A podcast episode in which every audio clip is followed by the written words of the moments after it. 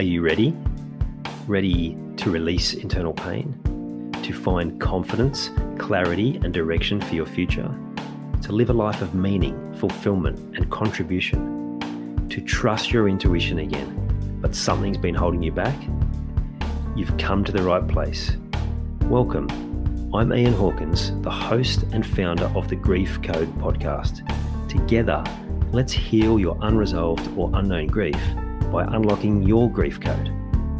As you tune in to each episode, you will receive insight into your own grief, how to eliminate it, and what to do next. Before we start, I have one request. If any new insights or awareness land with you during this episode, please send me an email at info at ianhawkinscoaching.com and let me know what you found. I know the power of this work and I love to hear the impact these conversations have. Okay, let's get into it. So, my guest today, no stranger to the camera. In fact, uh, we met in my TV days back at Fox Sports. Uh, we had a great relationship then, working together how we did, and uh, very much looking forward to, to chatting about his journey. Uh, my guest today, David Tapp, uh, more affectionately known as Tappy. How are you, mate? Mate, I'm really good. This is uh, something quite different for me, being on the other side, if you know what I mean. I do. You're used to asking the questions, so um, looking forward to this and um, and seeing where we land. So, for those unfamiliar, you you've been in this this landscape of working in broadcast for for many many years. Tell me, Tappy, how did you get into broadcast television? Well, um, obviously, I grew up uh, in a household that, uh, shall we say, was fairly media centric. Um, and and Tappy, for those that don't for those that don't know, like explain what you mean by that. Well, what I mean by those, uh, my father, uh, John Tapp, was was very heavily entrenched in, in radio and television uh, during my early years, and indeed he continued to to do that uh, for 50 years. Uh, he had a stellar career, and uh, I think it's fair to say, Ian, in the 70s and 80s, um, he, he was as close to a household name as you could get uh, in, in, sports broadcasting. And to be honest, uh, that actually um, was pressure uh, on occasions. And, and when I left school, uh, I actually deliberately decided to go in a different direction, different career completely, which was retail and marketing. Uh, it wasn't that I had a chip on my shoulder, but I just didn't. Uh, I didn't think that it was wise to try and follow in the footsteps of such an icon. I mean, in his field of, of race broadcasting, arguably the best in the world. it's a pretty hard act to follow.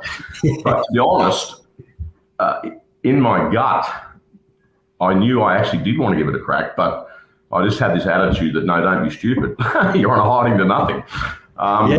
and, and, I had a, quite a good career in retailing and marketing, and um, things were going really well. But it just continued to burn at me. And uh, in my early 20s, I made a dramatic career switch uh, and tried to get into, into broadcasting. And I rang dad and I said, I've, I've made a big decision. I want to try and follow in your footsteps, not as a, a race caller, but uh, in that landscape. And um, he said, mate, I, I, knew this call would come. Um, all the best to you. I'm not making a phone call for you. Uh, you got to do it on your own like I did. And I said, perfect. That's exactly how I want it to be.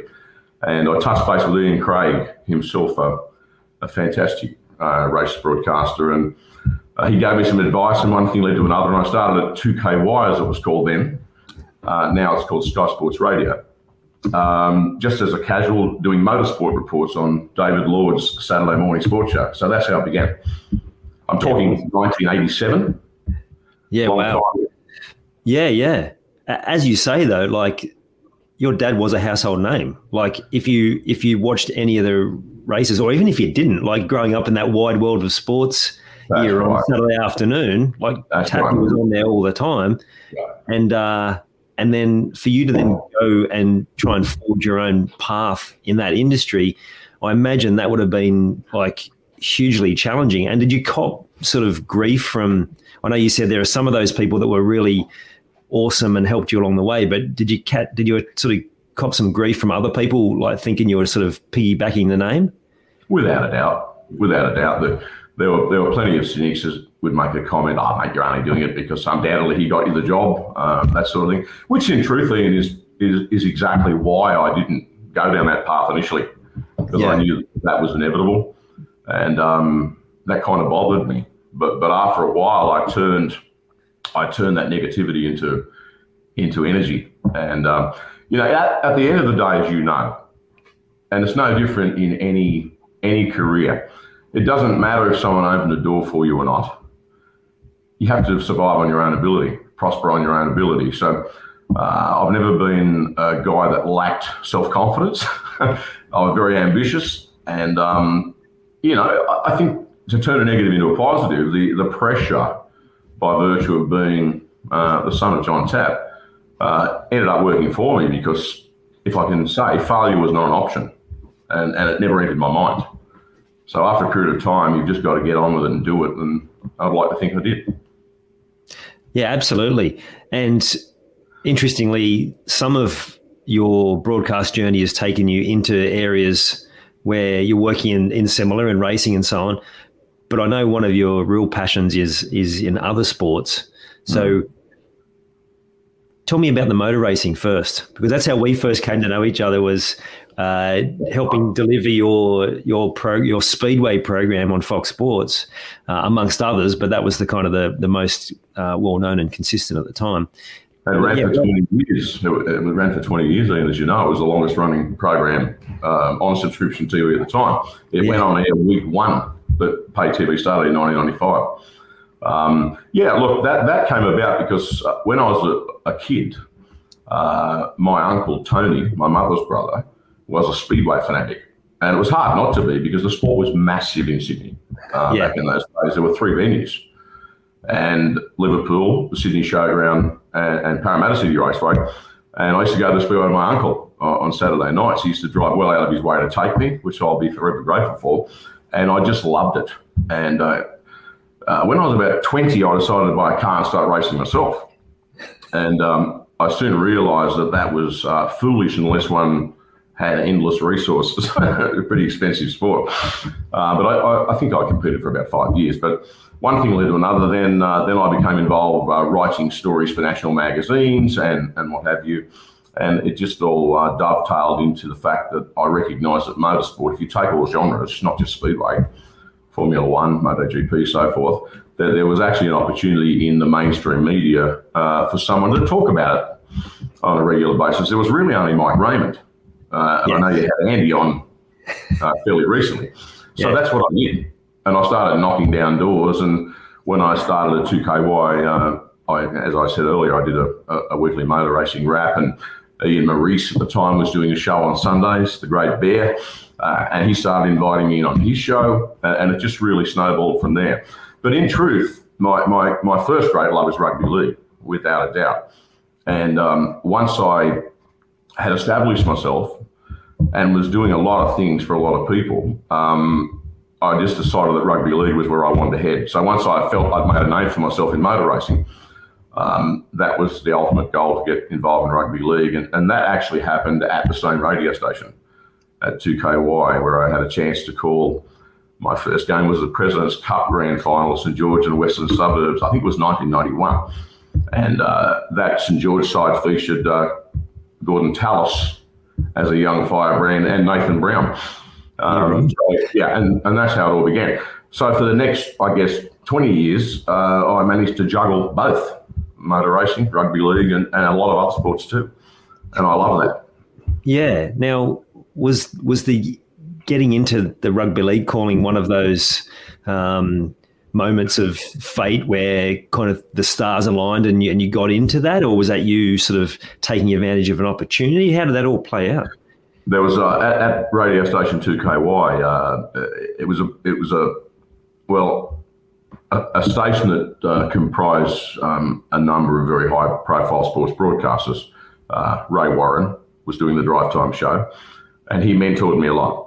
Uh, I'll be forever grateful uh, particularly about light and shade and uh, don't exaggerate. And if uh, if the crowd's not up, you shouldn't be up. Things like that. Uh, Greg Hartley, Peter Peters, program director was Ian Trent, um, and he'd built a very successful team at 2GB where he was prior with Hollywood and Zorba, and they all came across the 2KY. And uh, I let it be known to Ian that if the opportunity ever came, I'd love to have a crack at calling the rugby league. I played rugby league until I was in my early 20s. Yeah, right. And um, he came down to my office one day. I was preparing for my motoring program, which I had on the air every Sunday. He went, uh, That thing you mentioned to me about wanting to have a crack at the football. And by the way, this was the Friday of grand final week. So I had like one day to prepare. he, said, he, said, Would you like to call St George and Western Suburbs uh, in the President's Cup? I went, Yes. He said, Do you reckon you can do it? I said, Yes. And he said, Right, you're on. You've got to be out there at 10 a.m. You'll go on air. And uh, my co commentator was Tony Peters and Tony McGay.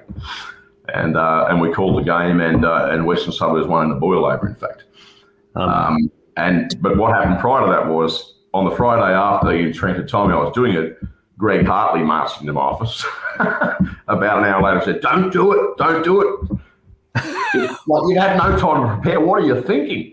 you know, he said you call the Bathurst car races. You're great at that, but you can't do this to yourself. And that made me more determined. So uh, it went really well. And uh, this is a little known fact. I've never talked about it publicly. There's only a few people that know. Um, after that call, I was approached the following week by the legendary John Brennan to join 2UE as Ray Hadley's understudy.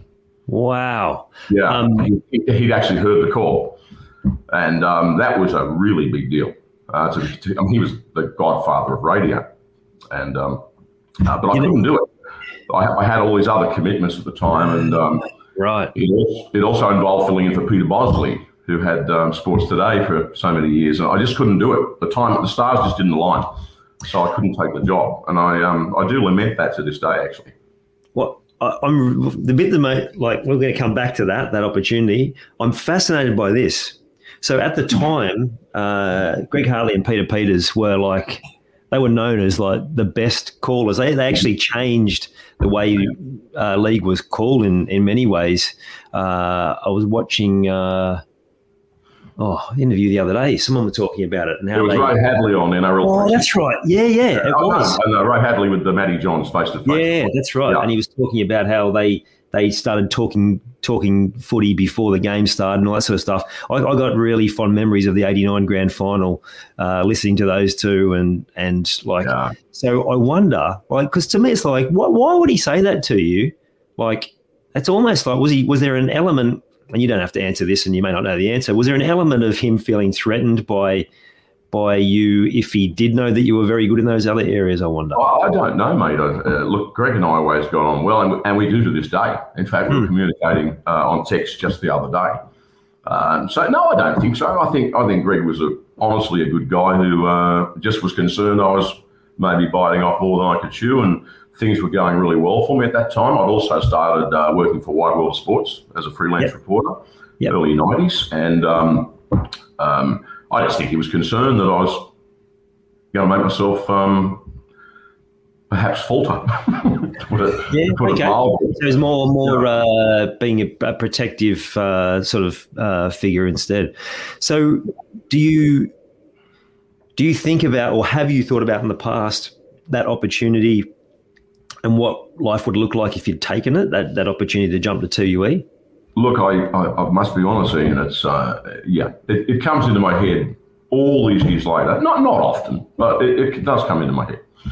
And, um, but it just wasn't to be because uh, at the time I had a multitude of other commitments and um, it, I just couldn't do it at that time. It was not a case of not being able to do it at all. I could do it, but he wanted me to start in the January which was only what four months after he heard, heard the call, and I had commitments that I could not get out of, and uh, I said to Breno, "Can I please start in February?" And he said, "No, I need you to start in January.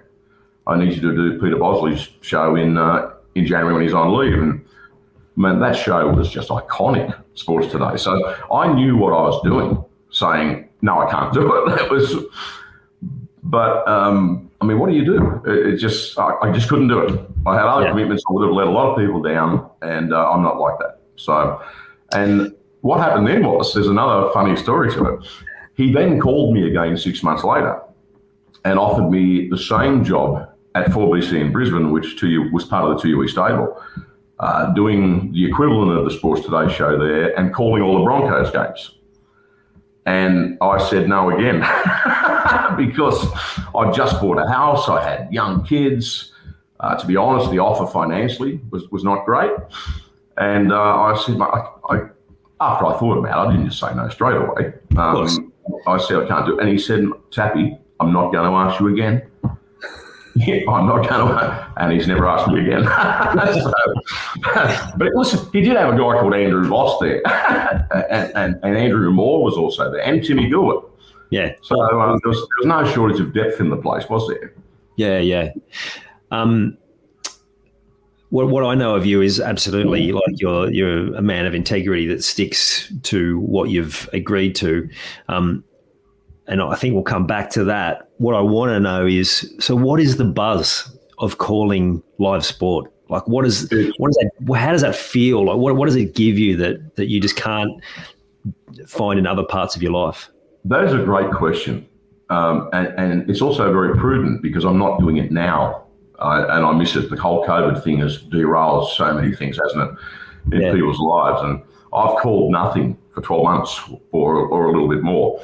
Uh, and it is simply the adrenaline, um, the the theatre, uh, being part of creating, or not not creating, but but being part of something that is just so much fun.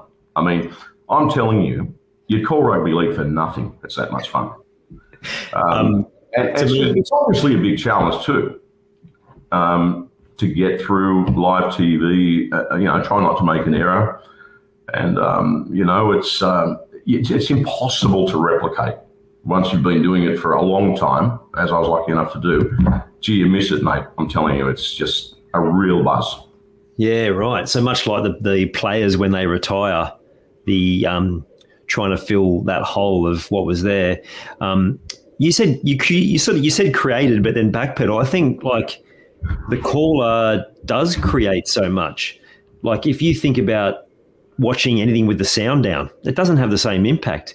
If you think about, um, I heard Rabs interviewed recently, and he said um, players had had got their like farewell um, farewell videos done, and and how much it meant to them to have his voice on the track of of that. Yes. So I think absolutely, I, and and actually thinking about that now, are there people in motorsport that when we think about them they, they are synonymous with your voice in, in speedway or any other parts of motorsport?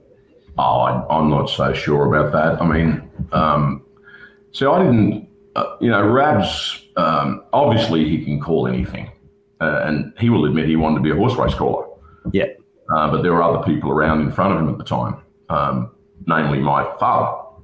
And um, he, obviously he called rugby league when he was in G&E. And he ended up calling rugby league and making that space his own. He's the, the greatest of all time. Um, with me, uh, I, I, bounced around a fair bit.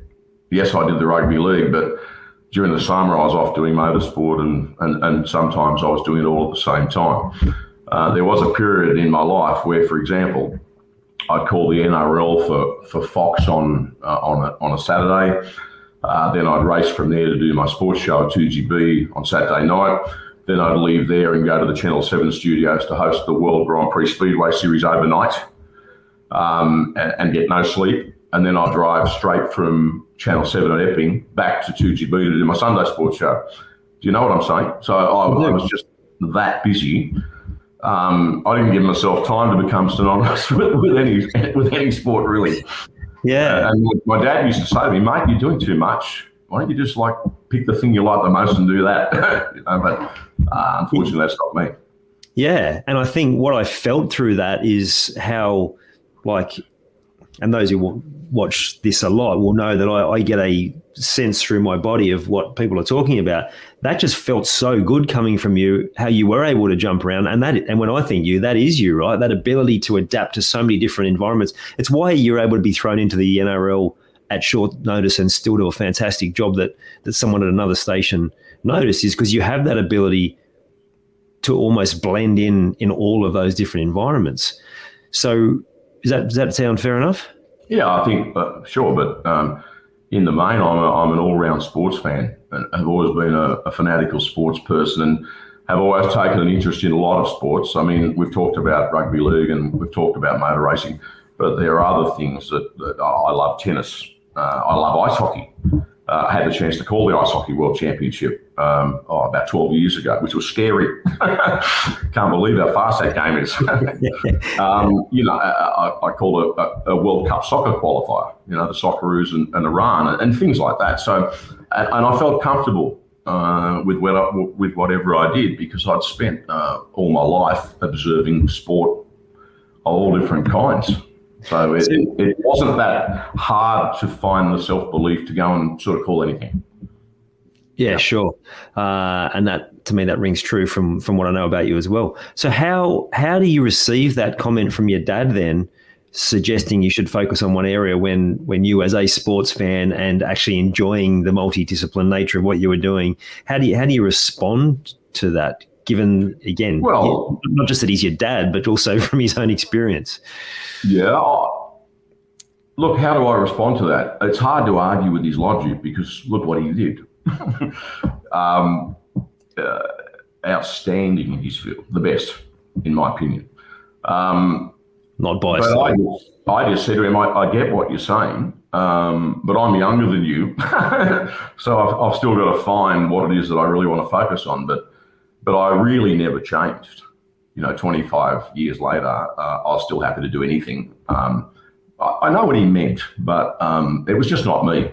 You know, I, I wanted to have uh, be versatile and and um, and have a go at as many things as I could. And it's all good well later in life, in my business life. Yeah. Um, because, as you know, um, there are very few sports. My company, Power Productions, has not televised at, at some point, and so I think it was meant to be the way it turned out. Yeah, it, it always is, right?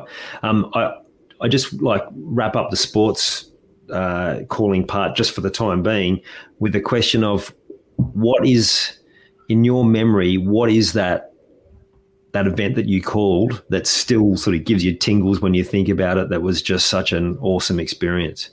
Well, um, look, um, so many, honestly, it's hard. I, I, can't pinpoint one.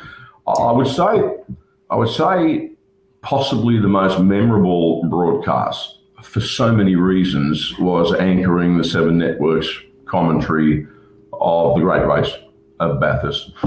Um, after Peter Brock retired, he was my co-commentator. How good! Uh, along with Bradley Jones. Um, and I was sitting in the um, in the commentary box at Mount Panorama, absolutely pinching myself. But I've got the great man sitting beside me, and the other thing that's memorable about that day, it rained all the time. So we spent more times talking about the pace car than we did actual racing. And I'm telling you, I wasn't bored once. wow. Peter Brock was an absolute freak. You know, this the guy could just talk beyond. He was incredible. He talked under underwater with a mouthful of marbles. You know, the late great Brocky. Yeah. And he had these sayings. You know, he'd say, "The secret of life is bite off more than you can chew and chew like buggery." You know, and he, he, had so many of these little things, and uh, uh, uh that's a great one, I think. Yeah, yeah, I can relate to that one. yeah, and I can relate to like that's just takes me flashbacks to to that whole generation of of all those uh, sports stars, um, particularly in that uh, V8 or what wasn't all V8 in those times, the touring cars um, mm. in Australia. The event that came to my mind after I asked the question was when the World Speedway came to Australia and you had, what, 60, 70,000 people in Stadium in Australia um, for this round of the World Speedway, which is typically through Europe, right? And and we bring it to Australia and, and your involvement in that too, yeah? Yeah, uh, had had a few cracks at that actually. Uh, I was lucky the first time um, a Grand Prix came down. I know you're quite right at the Olympic Stadium in Sydney. That was uh, let me think. That was about 2000, the year 2000. Um, and then it went missing for a long time and came back to Etihad in Melbourne, uh, which I was lucky enough to do a few times through Fox Sports and, and for the world. Yeah. Uh, yeah, that was a great buzz. Uh, a sport I grew up loving. Um, got a lot of respect for those guys. 500cc bikes, no brakes. and what they do is amazing. But yes, you're right. It's a huge sport in Europe, uh, right throughout Scandinavia, Eastern Europe, um, uh, Britain, etc. And another one I enjoyed, in fact, was uh, the New Zealand Grand Prix um, at uh, Western Springs. Uh, that venue has a, a, a magnificent amphitheatre, and um, the way it was just a great day. Yeah really enjoyed it. But there's, there's been a lot. Another memorable one, if I may, just was working with the great Darrell Eastlake, the late great Darrell, who played a big role in my life as well in the early yeah. days.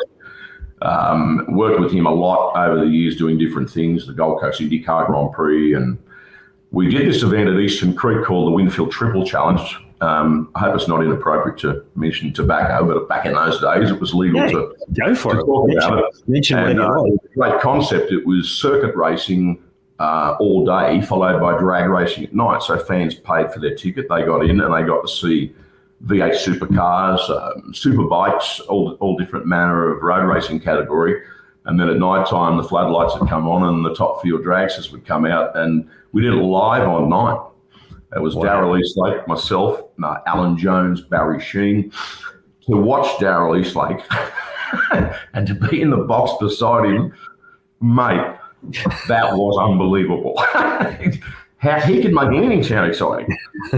anything. And, like I'd been around for a while by then, and I'm just looking up thinking, really? How do you do that? It, it was like it was amazing. wow. He was the master of theatre. What an honour for you to have been able to work with so many absolute icons of, of sport in Australia. But I feel like from what you've already told me about Darrell is that he his impact for you went far beyond just the calling, right? So why was Darrell so special in your life? Um, I, he, he, sort of took me under his wing. Uh, we had a lot of mutual interests, uh, and in fact, he was a big Speedway fan too. And uh, you know, I was I'd started working just freelance at Wide World of Sports. You may recall uh, Max Walker had the Sunday morning edition.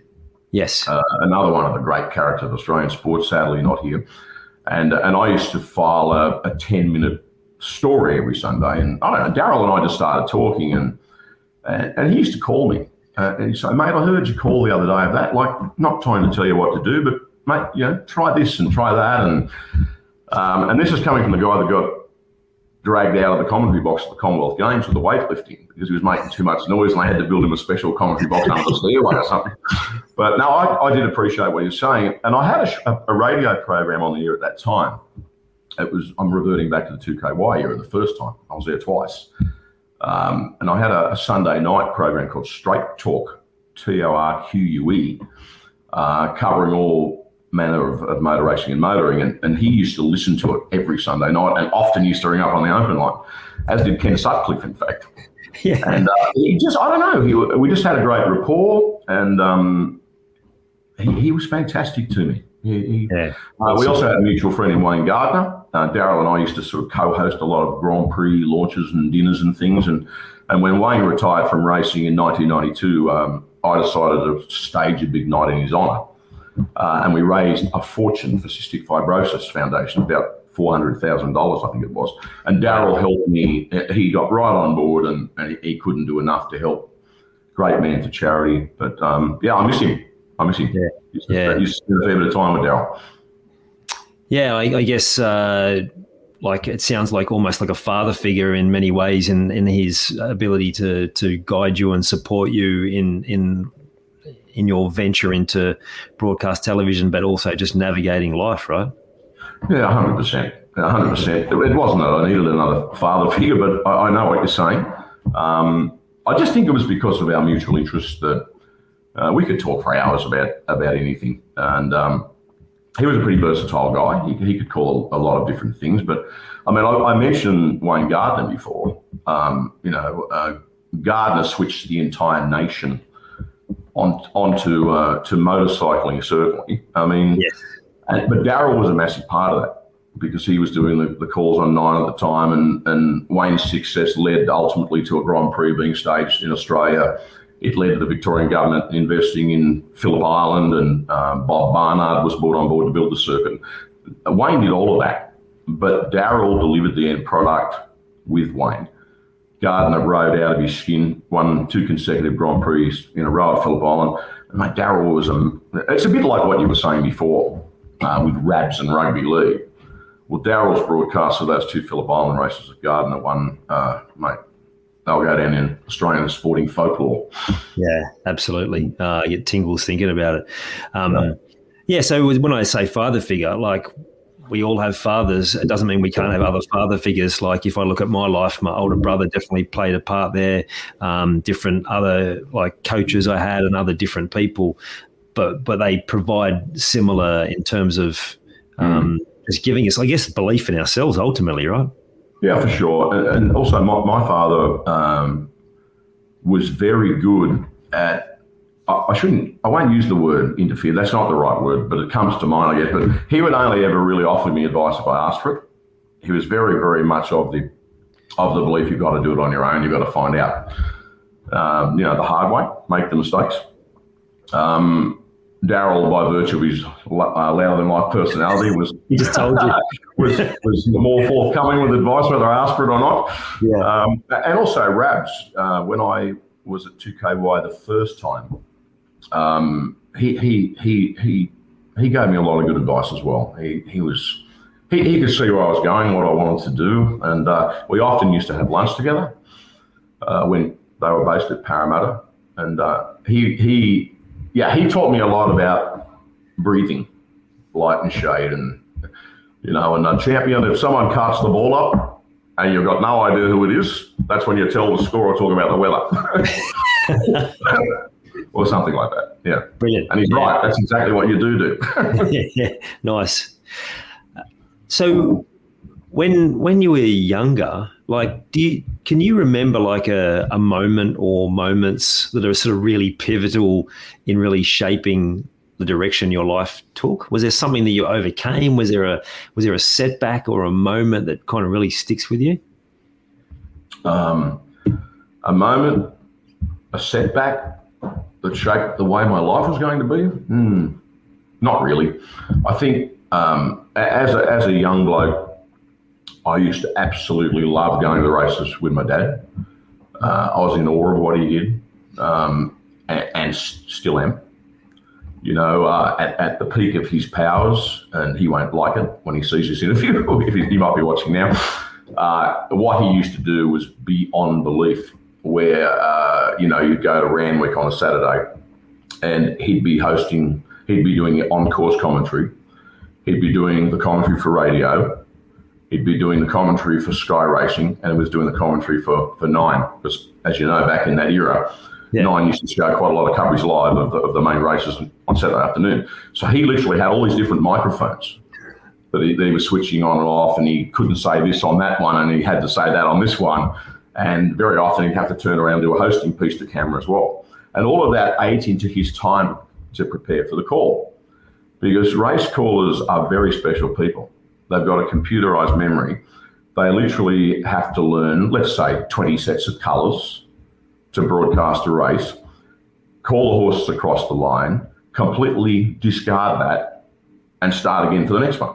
Yeah. And obviously, that time when the runners go onto the track and uh, are going around the barrier, that's when the callers look for their binoculars. You know, um, you know, uh, blue with a white sash and uh, black cap. That's Ian Hawkins. And of course, Dad was had all these other commitments prior to the race, so he had no time to do it. Wow! And he, he did it. And you asked me, was there a moment that I suppose shaped my future? I, I actually think it was every Saturday when yeah. I was a kid, and, and I loved the trots every Friday night at Harold Park. And I don't know, it just, I guess deep down, I just had to be a part of something like that down the track. Oh, I just got tingles. It's hard to explain, but I've done my best, I think. Oh, absolutely! I got tingles all through that because I think, like you said, that that was I a moment. a lot today. Eh? oh man, that's all a good thing, right? To me, that's like that's that's showing that's a real positive. That's a real positive thing for you, right? So so we're connected by because we we're we're chatting together, and I mm. feel mm. like yeah, absolutely.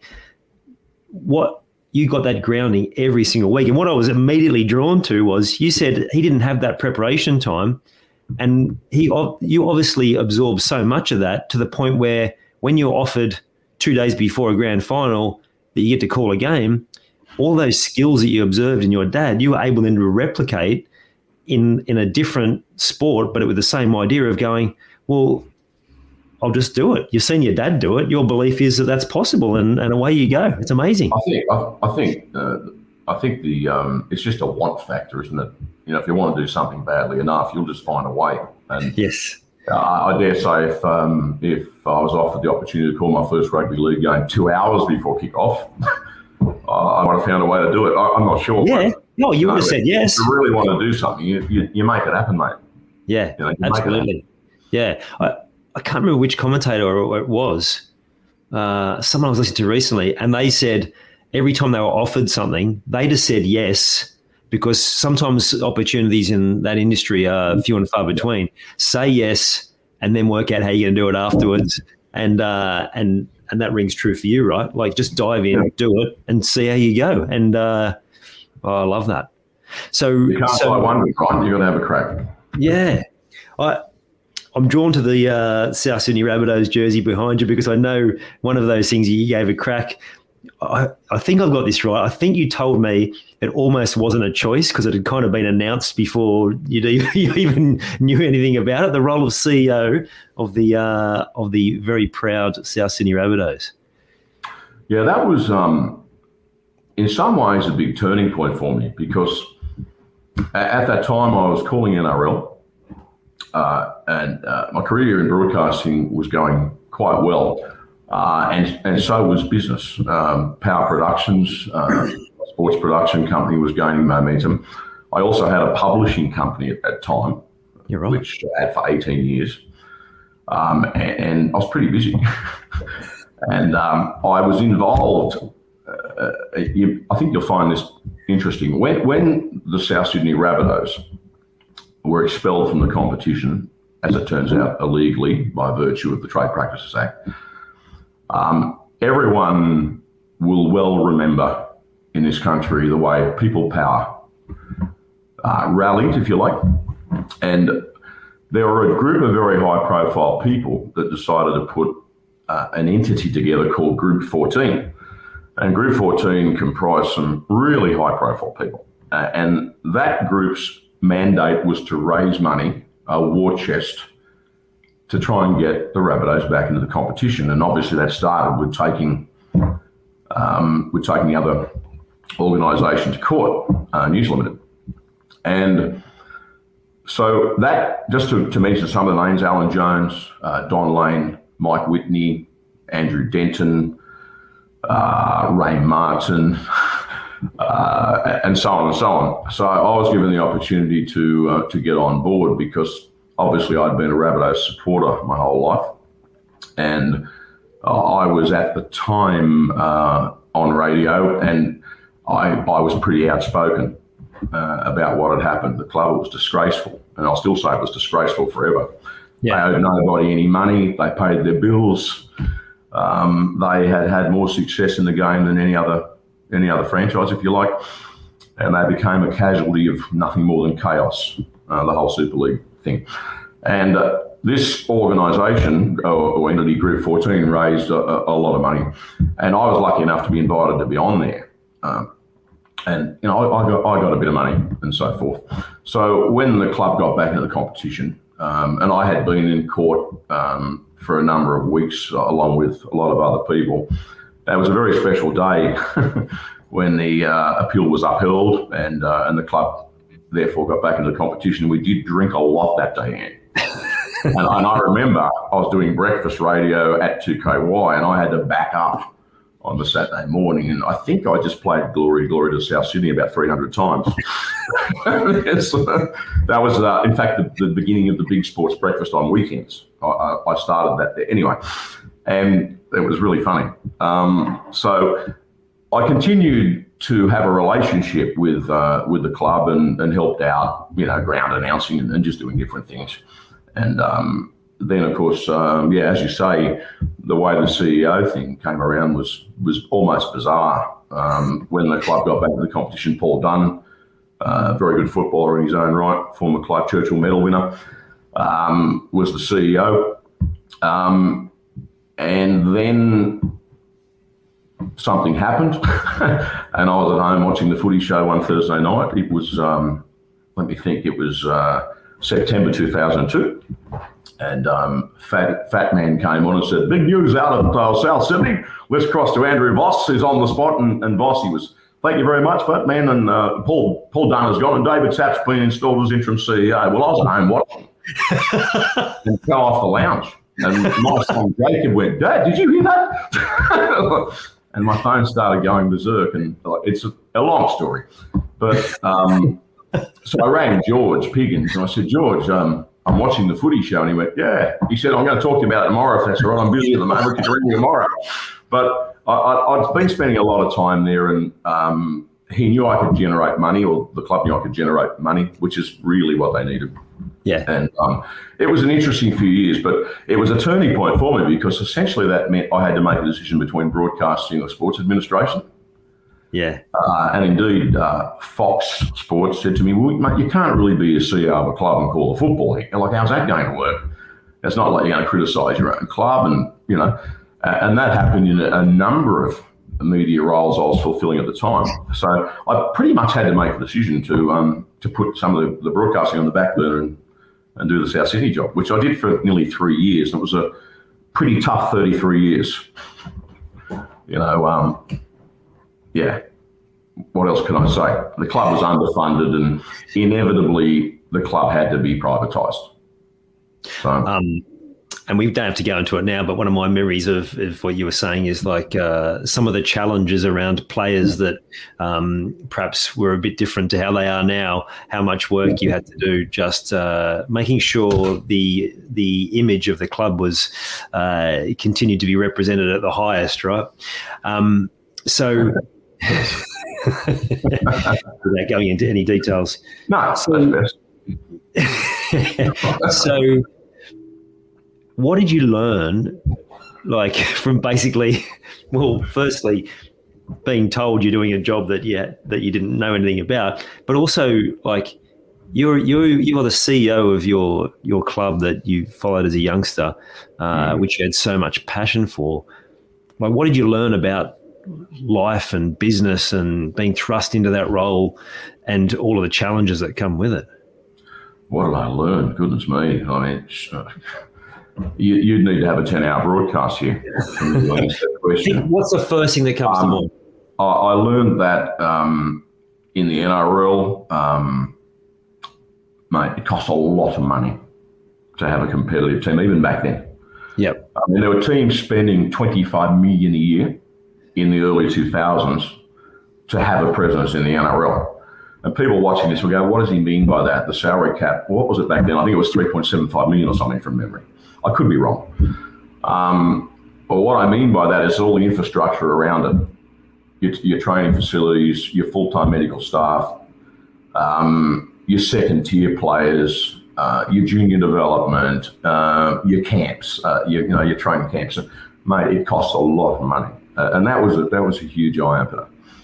Um, and honestly, if you didn't have 20 million a year, you couldn't really compete. That was back then right? So that was a, a, huge learning exercise, and just the way a big sport works, uh, stadium deals, uh, signage, the importance of um, of season ticket revenue, merchandise revenue, membership uh, revenue, and certainly sponsorship revenue. And uh, we had the highest sponsorship in the game uh, in that era, excluding the, the Broncos. So let's say the New South Wales based clubs anyway.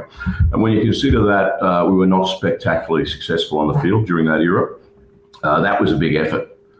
Um, and I know that when Shane Richardson came across from, he was at the Panthers and he came across to the Rabbitohs, uh, he said to me, mate, I cannot believe the marketing revenue this club's got. You know? And just as well, because we didn't have a league club propping us up like most of the other NRL, NRL entities did back at that time. So it was a real, it was, um, it was an interesting few years. And I still was juggling my business and that as well. Yeah, wow. So, uh, I was pretty busy. I think yeah. they're eight nowadays and, you know, seven days a week for a long time. Yeah.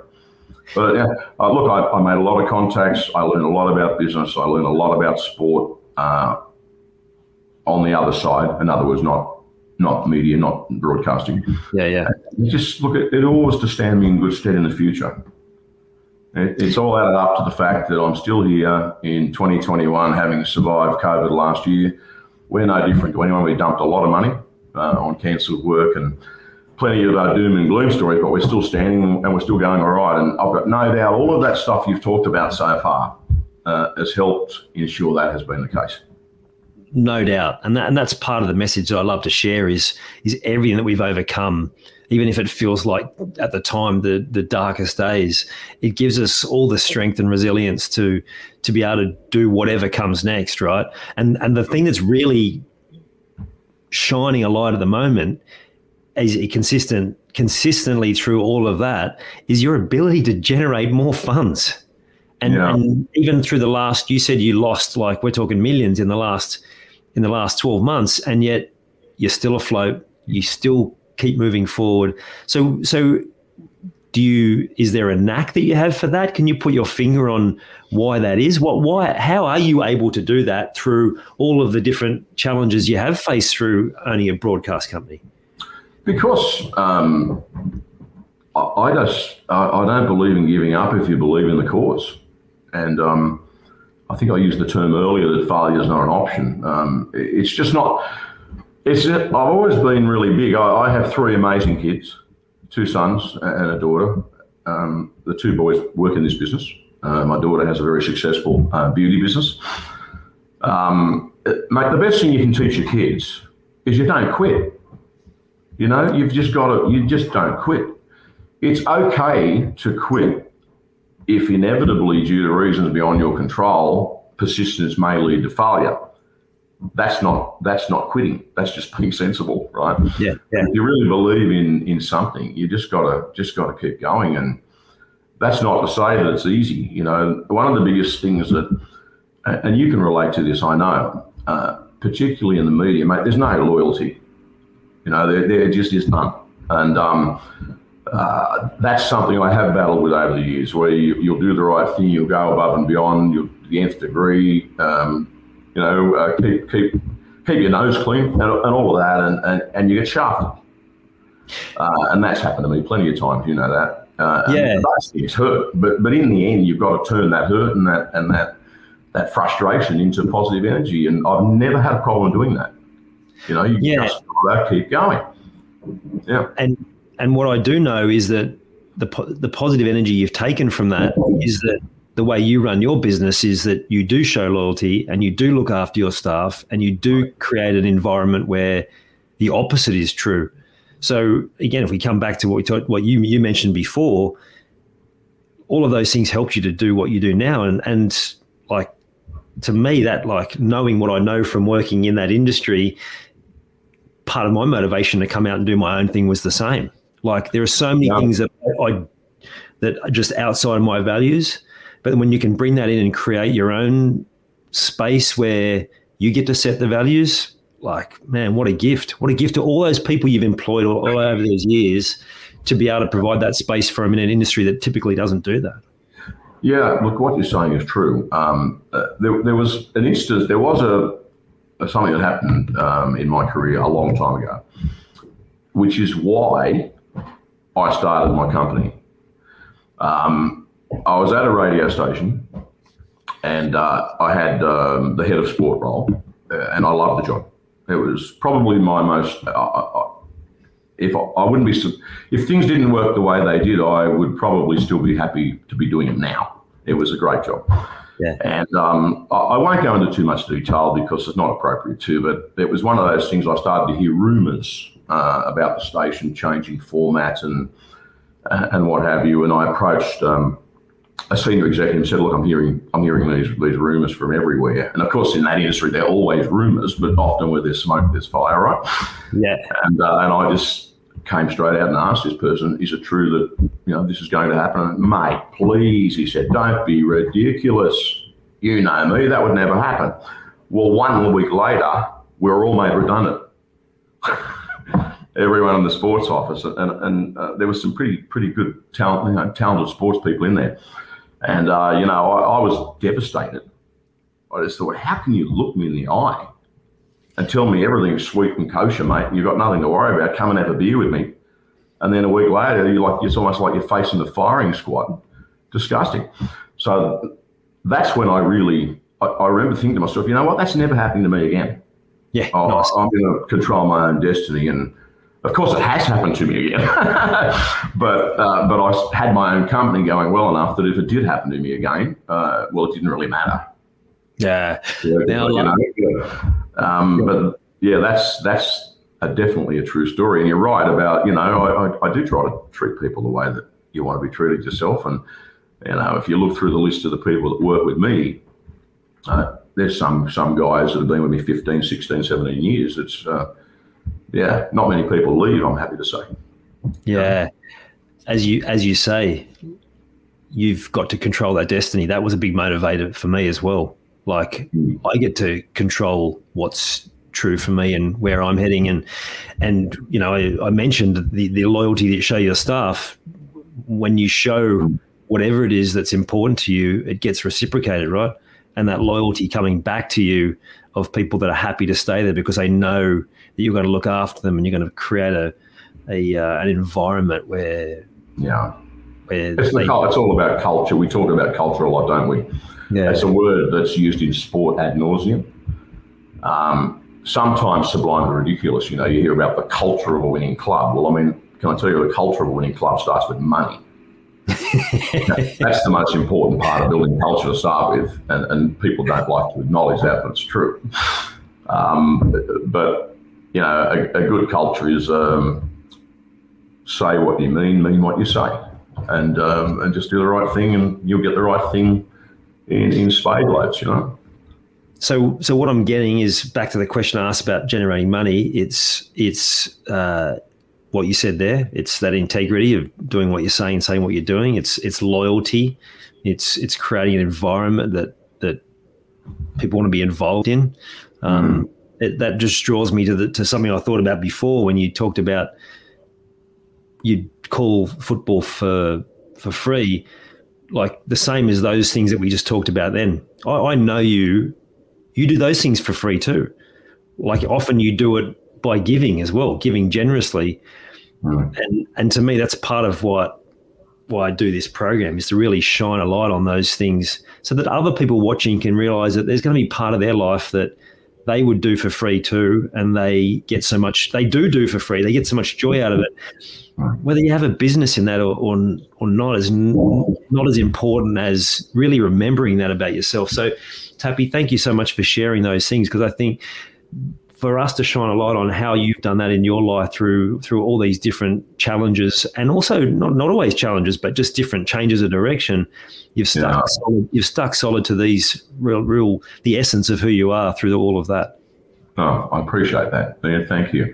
But you know, in the end, it's um, you know, it's just you can't give up, mate. It's just not an option. If you if you believe in it, you've got to find a way. Um, my my kids are watching your broadcast at the moment. My my three children, who are all adults, obviously, and uh, they'll be laughing right now because I know what I'm going to say. But there's a there's a scene in, there's a scene in Rocky Five, and if you haven't seen it, you, you've got to watch it where Sylvester Stallone says, you know, it's, it's his son uh, that he's talking to in the movie. And uh, he says, you know, life is mean and nasty, and uh, it'll beat the hell hell out of you if you let it. And we'll all get knocked down on the canvas, and life is all about how you get up, keep moving forward, keep punching. That's how winning is done. I just think that absolutely epitomizes life. yeah It, it's just a great scene, and um, that I don't know those words of uh, Rocky Balboa have stuck with me. And uh, my, my daughter's particularly funny, Sade. Oh, she's in business, as I mentioned earlier, and there might be a challenge or something happen, and I'll, and I'll, say, "Well, listen." And she'll go, "I know, I know, Rocky Balboa." Yeah, Yeah, that's awesome, man. But, but also, like what you added there, uh, you don't give up. But just because you don't keep doing something, it doesn't mean you're giving up. It means that you're like, well, that's not that's not the right path. Yeah, in that's the- what I said before. You know, Yeah. you, ha- you haven't failed if you've um, gone down the, down the track towards in, towards rather uh, achieving a goal, and uh, through the bumps and bruises along the way and, the maturities, you learn more about that. Pro- it, it may become obvious to you that continuing down that path is in fact going to be destructive, be it financially, emotionally, whatever. It, that is not failure to make a decision to pull the pin. That's just being smart. you know. But um, and that you know we've all done that, haven't we?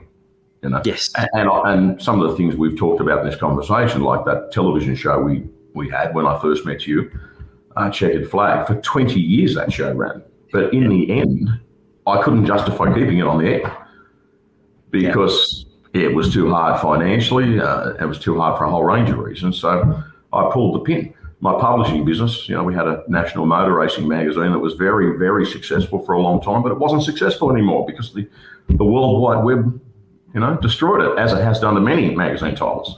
Yeah. So, you know, you, you, you can't continue flogging yourself and belting yourself around the head. You've got to make a call sometimes. Yeah, yeah. Um, that's not that's not failure particularly if you've been doing it 20, 20, years or 18 years. Yeah. Yeah. It's just a, a logical progression onto something else. I, I, was, I was immediately drawn to, um, like, you don't know the passion of fans until you know the passion of Speedway fans, and and the uh, the couple of times where we had some um, technical issues where the program didn't get to air on the first run. Or I remember we knew about it, like the phones lit up, and um, yeah, it was. Uh, thankfully, that didn't happen too often. no, no, it didn't. That's true. That's true.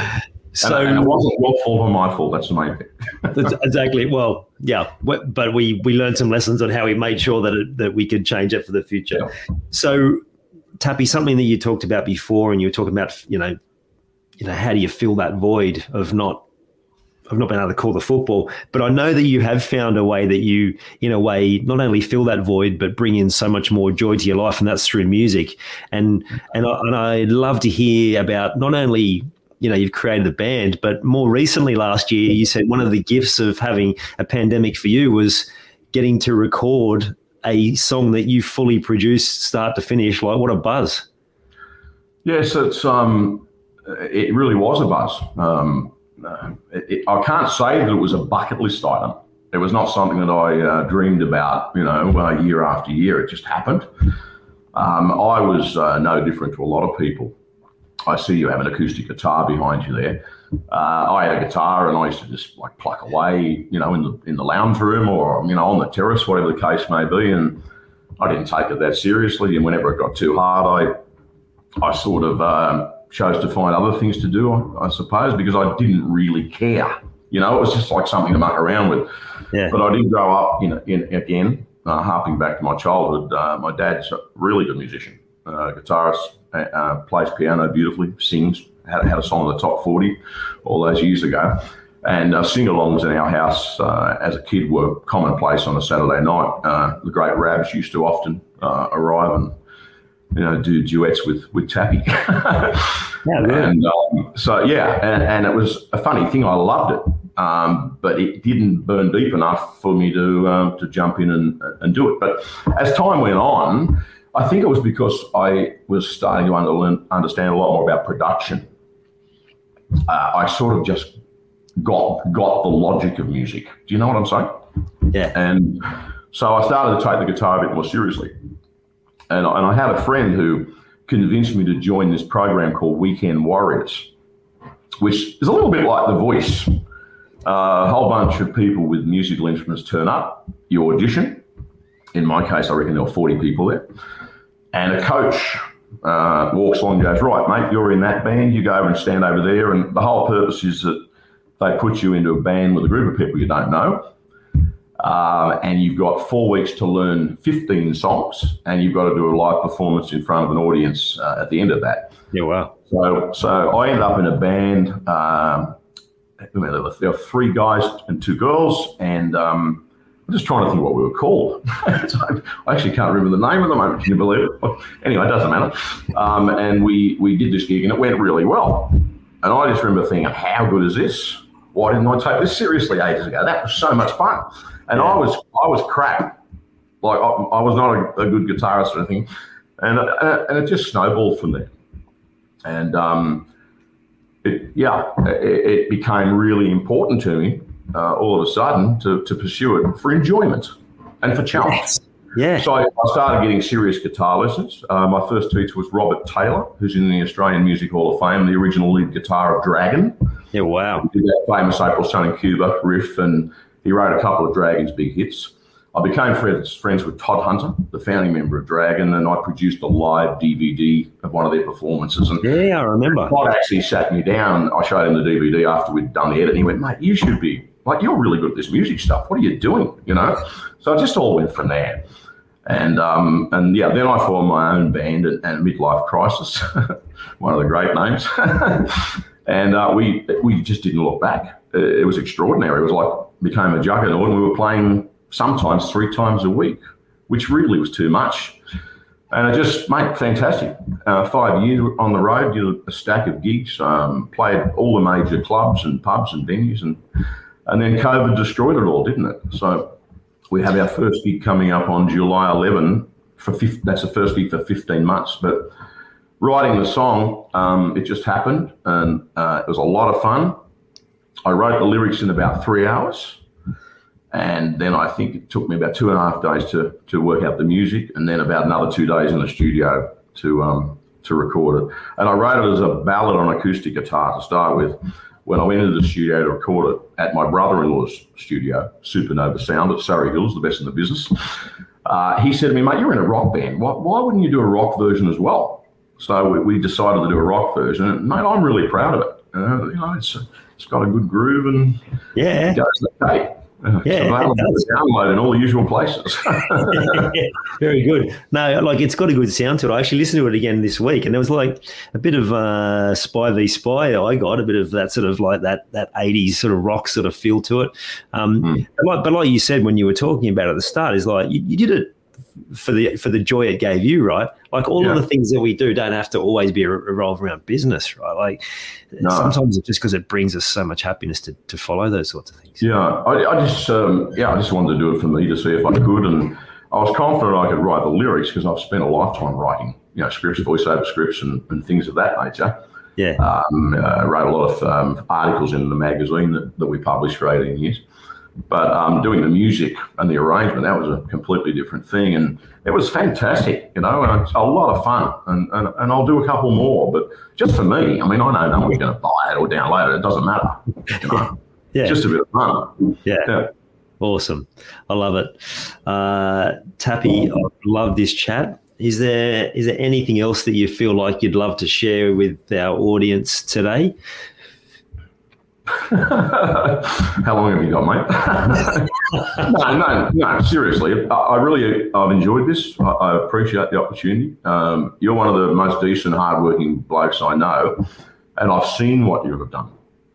And uh, it's it's an absolute privilege to be on here today with you because um, uh, you you know you, you epitomise the adage: if you believe in something, get out and do it. And it's going to be tough you, are going to be um, you're going to hit hurdles. You're going to fall on your face. But just just keep going, and you'll get there. I appreciate it if you believe it. Yeah, I appreciate that, mate. I appreciate it, and uh, I've enjoyed all those years we we worked together, and I've really enjoyed this chat today. And and also, like, I love that we can come on here and I can learn a whole lot of things that somehow we've missed on those uh, long lunches back in the good old days. Um, yeah. That, yeah, Yeah. Uh, my fiance Ricky, whom you know well, uh, she, she, she, she said to me this morning, see if you can slip something in about the lunches we used to have. uh, we had some very long lunches, in fact, you know. But, we you did. know, talking about the lunches, if, uh, do you mind if I just say one thing? Uh, no. You know, particularly to young people watching, it's very important you do have a balance in your life. You know that, right?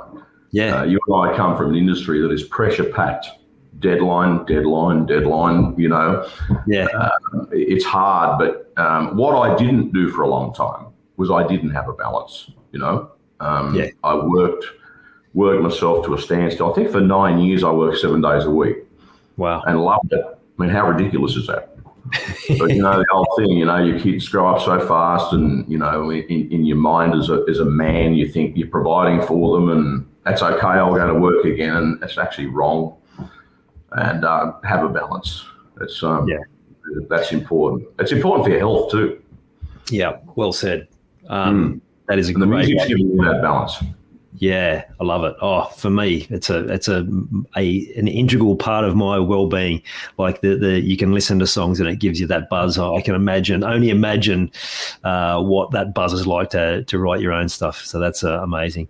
Tappy, uh, thank you so much for sharing so open openly and and so many of those stories from your past. And yeah, really uh, inspiring, mate. I appreciate it.